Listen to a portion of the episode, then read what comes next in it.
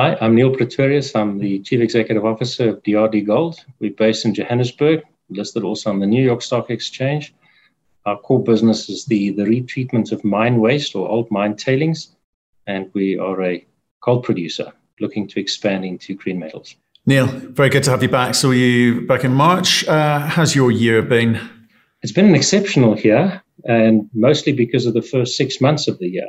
Um, and I'm talking July to December of last year. Our financial year end is uh, the end of June. Uh, certainly one that we'll remember for a very long time, both because of financial performance and operating performance. Very good gold production and also exceptional financial performance on the back of a, of a, a record high gold price. But has that caused a sort of rod for your own back, as it were, because people's expectations got set?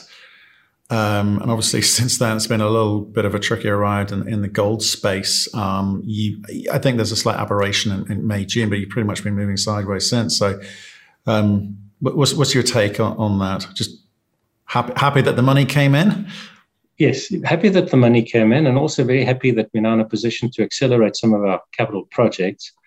Look, the uh, we, we adjust our expectation of what's normal very quickly, uh, and a two thousand dollar gold price I don't think is quite normal. Uh, remember just the peculiarity of last year with COVID and the lockdown and global economic uncertainty and so forth. People rushing back into the arms of gold, and then that definitely I think brought about maybe a degree of uh, of artificiality in the gold price for a period of time. But but one things once things started normalizing a little bit, we'll move back into some of the other investment instruments that I like. Gold retreated a bit. What I find very exciting and, and reassuring is the fact that support for gold came in at a much higher level than what we saw in the past. Even when there was a very steep rally or aggressive rally about about a month ago, in a day more than a, a hundred dollars per ounce sort of bounced off $1,700 and it now seems to be hovering around $1,800. So I think the gold price is still in a very good space. If you could disregard the fact that it was just north of $2,000 an ounce for a brief period uh, in time. Okay, well, I don't want to get into sort of economic discussion, or, you know, around how much money's been printed in the last year with you, because I, I, suspect your your answer will be, um, you know, the same as a lot of people. Gold's got to react to that. It, it, it hasn't for a period of time, settling around eighteen hundred now. Quite frankly, if I said to you two years ago, would you take eighteen hundred dollar gold? You'd have bitten my arm off, wouldn't you? Quick answer and a very short answer yes, of course. Right. But the market seems disappointed. It hasn't stayed around 2,000. It hasn't got to 3,000. All of those wonderful targets and conversations that were being had in the middle of last year. Um, but as a, as a business, $1,800 gold, you can make money. You are, yeah, well, uh, well, tell us a little bit about the, the, the, numbers since we last spoke back in March. I mean, how do you think you've been performing? Well, well, for the year, I mean, we saw revenue up 26%. We saw operating profit up 39%, uh, headline earnings up more than 120%. So it's been an exceptional year. We, we settled into, I think, something a little bit more realistic and uh, supported more by the fundamentals, the true fundamentals of the global economy at the moment. So you won't quite see similar sort of numbers this year. Uh, the gold price has come off, uh, as I said, highs. It's about $200 less than what it was for for a large part of the uh, for a large part of the uh, proportion of the year. Um, but it's still it's still very attractive, and it's still allowing us to not only uh, generate the sort of free cash that that we need to to cover the um, um, the, the, the capex projects uh, that we need to invest in in order to optimize our asset, portfolio of assets. But it's enabling us to accelerate some of those. We, we did declare a, a dividend, a final dividend, 40 cents, which brought the dividend to 80 cents for the year, South African cents, which, which is uh, you know, a good dividend, comparatively speaking. Um, but we still have a lot of cash. Uh, we didn't distribute all of our cash. And that's because we want to invest more in uh, deposition capacity. We want to increase the size of our deposition facilities because that's really the, the true bottleneck in, in the volume throughput rate that one can maintain. And then we also want to move forward on our second phase on the Far West operations that I've spoken about in the past as well. So it positions us really well for, for the future. And what we want to do, obviously, is uh, gold will go through other super cycles at some point or another. And it will also go through you know some of the troughs as it usually as it does and we do take full exposure to the gold price so we want to make sure that when it does hit the lows, that the, that the embedded resilience of the business is such that we can see those through without having to sacrifice anything in terms of setup. But we also want to be set up in such a way that we can take full advantage of the super cycle as and when it comes. And that I think that was the the big thing for us last year, uh, towards the end of the year, uh, the first half of the financial year, is that gold price was high, but we were so well positioned to take full advantage of that because we saw some very good production numbers coming. Yeah, look, and you, like you run a very. We've been through this before, and people should look at the links I'll put below um, to the previous interviews. You're a very efficient, process-driven business, and you had a breakout year in 2020 okay, from where you sat for a long time, a few years before that. Real breakout year. The Sibanye Stillwater deal obviously kind of, I think, got people a little bit excited. But I'm going to ask you the same question I asked you in the last interview is, is this just a dividend story now, or can this be a growth story? And if so, how is it going to do that? Yeah. Look, I think the, the value proposition that we took to investors in the past was um, on the one hand, we take full exposure to the gold price. We're an unhedged producer. So if you can call the gold price, then you could use that and trade the stock on the way down and on the way up. And we find that many of our long term investors, people are long DRD gold, actually do trade the stock regularly. But on the obviously, there's also the dividend part, there's income. Uh, and in a low interest rate environment, that income is not insignificant. But I do think that with the association with Sibanye Stillwater, and particularly the, the example that they've set in the recent past and, and how the markets responded to how they uh, expanded their portfolio of products, it's definitely opened up new opportunities for us as well.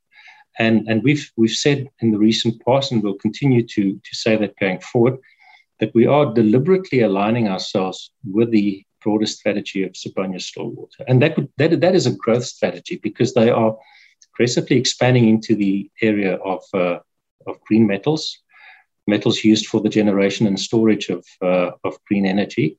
And everywhere where they go, obviously, or most places, there will be mine waste. And we call it stockpile uh, in, in our universe. And we would want to be there. We want to sort of slot in behind them, follow them where they go, and see if we can also take exposure to those. What, is, what, what does that mean? That's their growth story. And yeah, they're going to create uh, stockpiles for you in, I guess, historically gold, PGMs we talked about last time, and now recently they're they're talking the language of battery metals. They, they're getting they're already starting that process now, but technically, are you capable of dealing with with PGMs with whichever battery metals, nickel, copper, whatever they may be going after?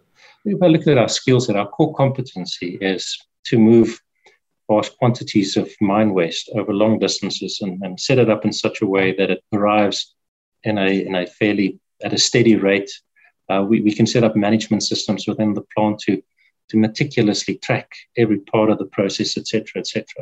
There's some metallurgical uh, issues that, that that do not form part in those metals that do not form part of our current skill set, but but those are available. Uh, th- those are you know for for rent. Uh, you, you, can go and find those teams. You can go and find those individuals. So uh, I, I, think that we could leverage our core competency of of waste retreatment, uh, the logistical aspect of it, setting up the plant, the management system that accompanies that.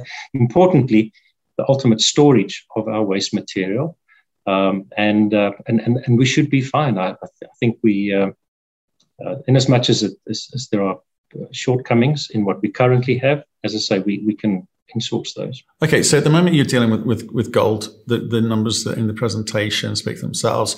Um, I didn't see so much around the PGM side of things. Is, is that moving forward?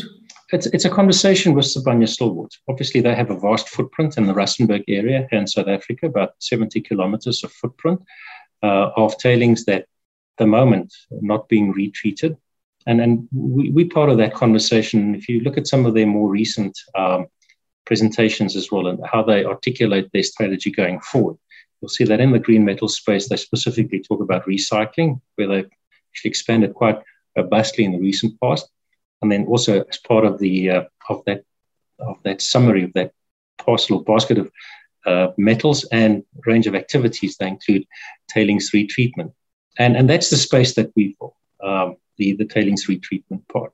So yes, the conversation is ongoing. It doesn't happen overnight, uh, but it's also you know, it's moving forward and, and it, it, moves forward at its own pace. Right. So, so I'll come back to the growth comp- component there. If you're going to follow in the, in the shadow of Sibanye-Stillwater's strategy, their growth strategy, how quickly does your growth strategy get enabled? You know, when can you start monetizing that? When do we as shareholders see the benefit of that?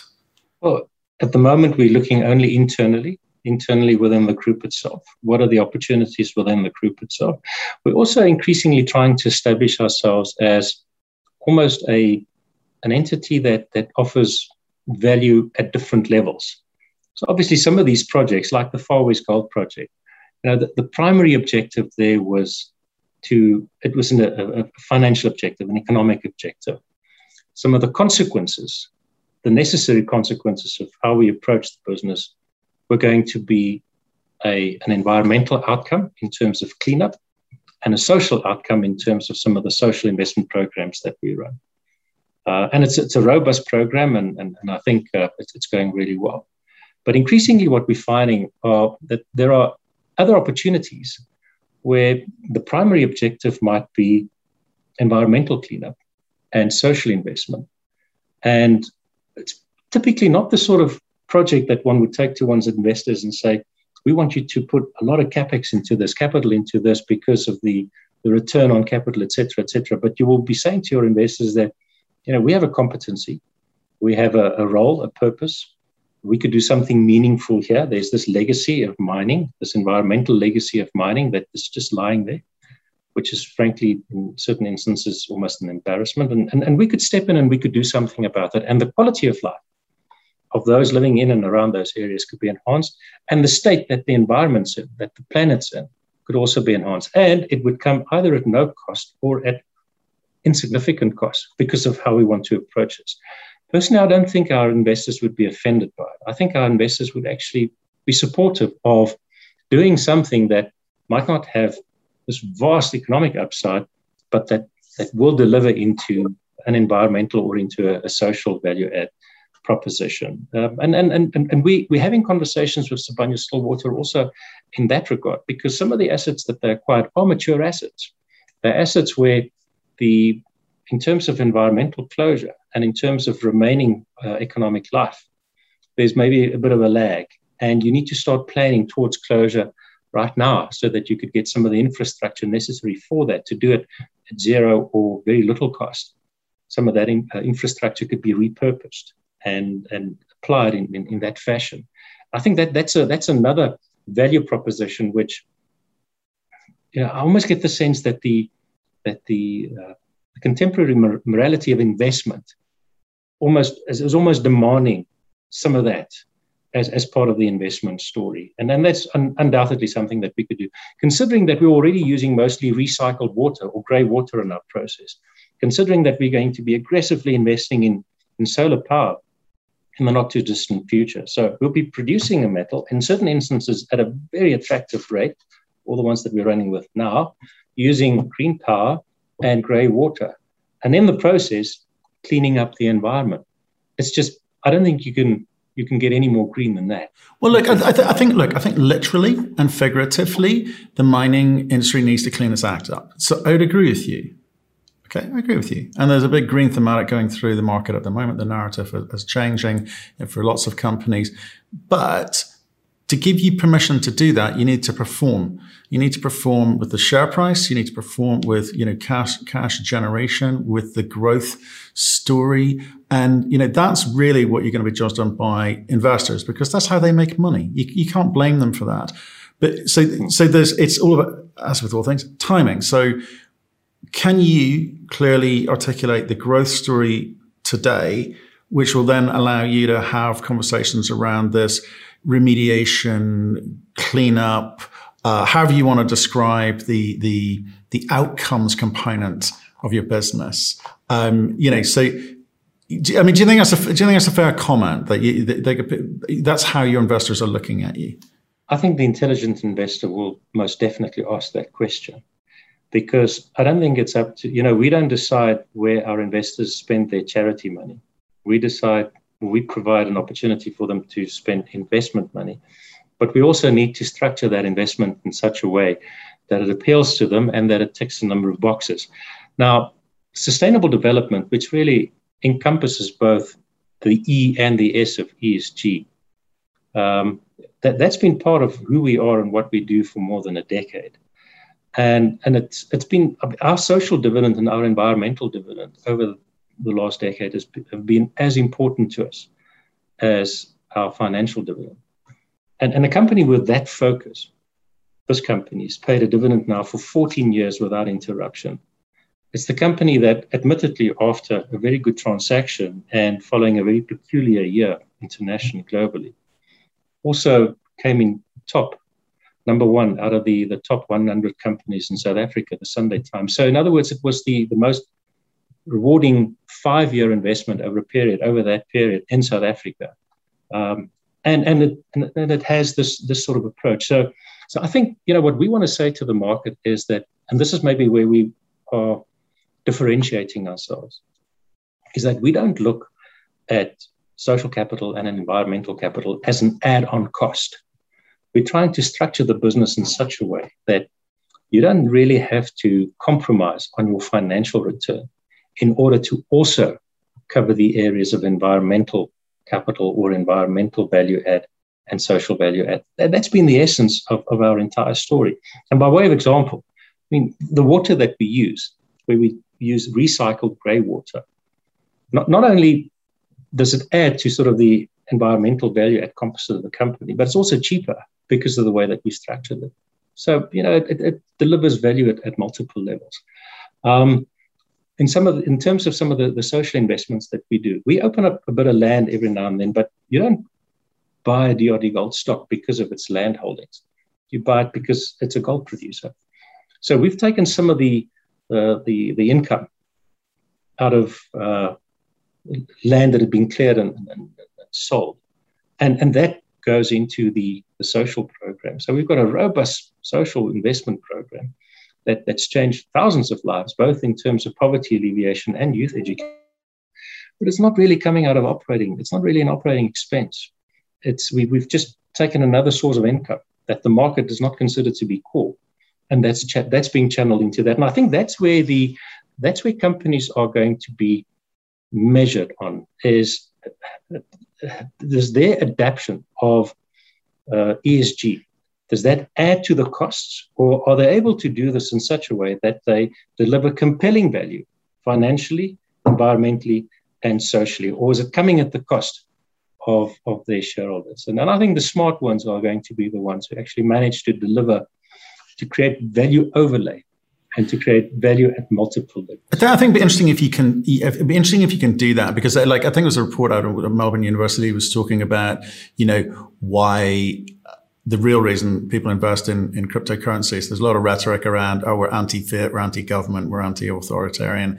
But actually, the report said actually 80% of the people are there to make money, right? So that, that that's the truth about investing. And I think with investing in mining, people do ha- are conflicted because of the history of what mining, sure. mining, mining has done. And I think I heard someone describe it as uh, contemporary mining must do more right? So contemporary, Mining. isn't it funny how present day is always contemporary?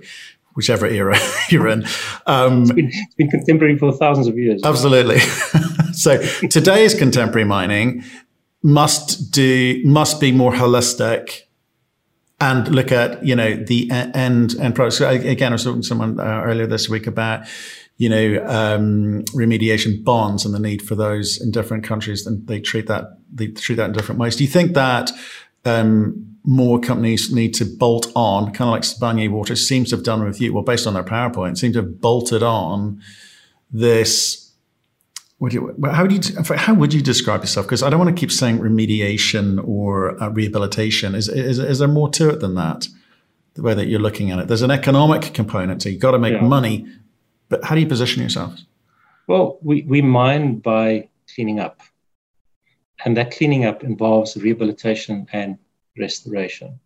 You don't just take the stuff away. You also you also restore the land. You know, there's some residual toxins and so forth that you lift. And we've done 900 we've done 900 hectares in and around Johannesburg. That's three times the size, 2.6 times the size of Central Park. The market didn't even know about this, but but this is a consequence of of, of what we do.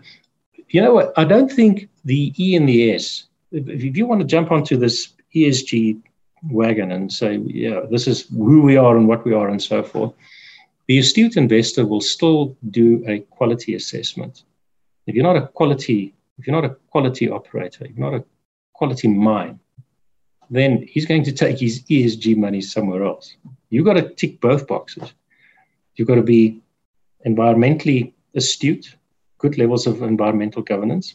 You cannot be socially indifferent. You've got to add real value and not charity value, breaking the cycle of dependency, adding real social value, true empowerment. And you've got to be economically better than viable. You've got to be economically competitive and sometimes better than competitive. But ESG is not going to be an excuse for, for mediocrity. But do you think it's here to stay? Yeah, because if I, I am going to quote a fund manager friend of mine said, ESG is actually it, it, it does more damage than it does good. Um, it's this period's thing. It used to be CSR, corporate social responsibility. Before that, it was something else, something else, something else. There's, there's, always a theme to help differentiate for the funds. There's always a theme to help, you know, companies differentiate so that they can attract money. Do you think that ESG is here to stay in the form we see today? I actually think that the, the, the really good companies have for years been astute in terms of environmental governance and social relevance. If you think that your environmental delivery or your environmental value add and your social value add, if you think that that's part of marketing, and you think you can fake your way through it by getting a consultant to write a generic sort of report on, uh, and, and you recite these, these so-called values without really doing much, then, I mean, you're not really you're not going to be around in any event for, for, for very long. The, the companies that, that survive in the long term, that thrive in the long term, are the sustainable ones, and sustainability have very distinct components. So yes, I think that it is. It might it might be called something different, uh, but I think true sustainability, environmental and social and uh, economic sustainability, are going to be with us for many, many years to come. It's, it's not going to go away. And, and, and you know what? The, the fact of the matter also is, is that the, the, planet's, the planet's been damaged. If you look at weather patterns, um, the number of times every year that we have 100 year storms across the world, um, it's, there's something that that's, there's something amiss, there's something wrong. The world is angry. We've just come through a, a, a terrible crisis. There's so many people who are jobless who are angry, who are frustrated because they have nothing. Um, and, and the one thing that they also don't have is hope. So your social programs have got to go way beyond charity and, and focus on true sustainability. So it's inevitable that, it, that, that it's going to be with us for, uh, for many, many years to come. Yeah, I think people are angry. They've gone to Twitter, but they are angry. um, I shouldn't joke. It's a serious issue. But um, so, so as being a decent civil human being in terms of your communication to the to, to with other people. Um, can we come back to please the, the growth bit? I, I, you know, like I say, I think we've kind of gone, we've kind of done the green and the ESG, and we understand the importance of it, and actually how you differentiate yourself, uh, or certainly how Sibanye Stillwater is um, working with you to differentiate yourselves uh, in in the market. Um, I've got to come back to the growth thing for you. Like I say, apart from a slight bump in sort of May, June this year, you've, you've pretty much been using, moving sideways. Uh, really, your pri- the share price is roughly what it was when we spoke last in, in March. What's it going to take to start moving your share price? Because you, are saying that Sibanye conversations take a little time, and that's that's what they are. Is it? Are we going to see more of the same for the next twelve months, or are there moments that we should be looking to? Look, um, obviously, we want to optimize our existing portfolio. Now, that's not really growth. Maybe, maybe that's a bit of organic growth, but we want to make sure that we could clean all of these dumps. We want to treat all of these dumps and, and put all of the gold that we have under our portfolio, all six million ounces of that. We want to put that through our plants. We also believe that because of how we've positioned ourselves, that we can play a role in regional consolidation. There's that, there's that opportunity as well. The market might like it because we're slightly bigger in scale. Whether it'll do much to margin, uh, that we'll have to wait and see. But what I do believe is that by slotting in behind Sibanye Stillwater in in this uh, metals initiative or strategy, the green metals strategy, I do believe that we're at the start of a very very long cycle. And we're going to need, need lots and lots of different metals in order to, to bring about this transformation of energy generation and, and power storage. I don't think the world's going to back out of this. I honestly don't believe that this is just a contemporary thing and we're going to sort of fall back and you know we saw last year with the with the pandemic with the lockdown the hard lockdown internationally how animal behavior changed wild animals their behavior changed we saw how the oceans changed dolphins in Venice we saw how the skies just opened up and became clear over cities that have been living in smog for decades and I don't think the world wants to go back to that. The world is fully committed to go forward towards a greener planet. And yes, we'll have electricity, but it'll have to be clean. I don't think that's negotiable. In order to do that, which is actually almost uh, ironic, a lot of mining has to take place because it's a metals driven industry. We require metals to do this, metals that you know, we've forgotten about. And that's going to be a very, very long cycle. So I think the smart thing to do is to come into that cycle, take your core skill and apply that in order to also be a role player in that regard. It'll be very exciting. So, yes, I, I think that the, the, the, world will make of it what it makes of it. The, the market doesn't buy your stock because of what it's worth today. They buy your stock because what they think it's going to be worth next week or next month or next year. Uh, and uh, and that's also the reason why they sell it. But but we will continue to do what we do. We'll focus on costs. We'll invest the right sort of capital. We'll position ourselves for you know whatever cycle comes our way, but at the same time also position ourselves strategically through the right investments and decisions to play part in this. Uh, in this new cycle, this this long, and and you know the market will respond to that and identify us as a player in that regard. And as and when these companies are starting to be rewarded by the market, we'll be there. Okay. hopefully we'll be so Sibanye Stillwater can give you the scale which you're going to need for that growth. Scale and exposure, yeah. Exposure first and then the scale second.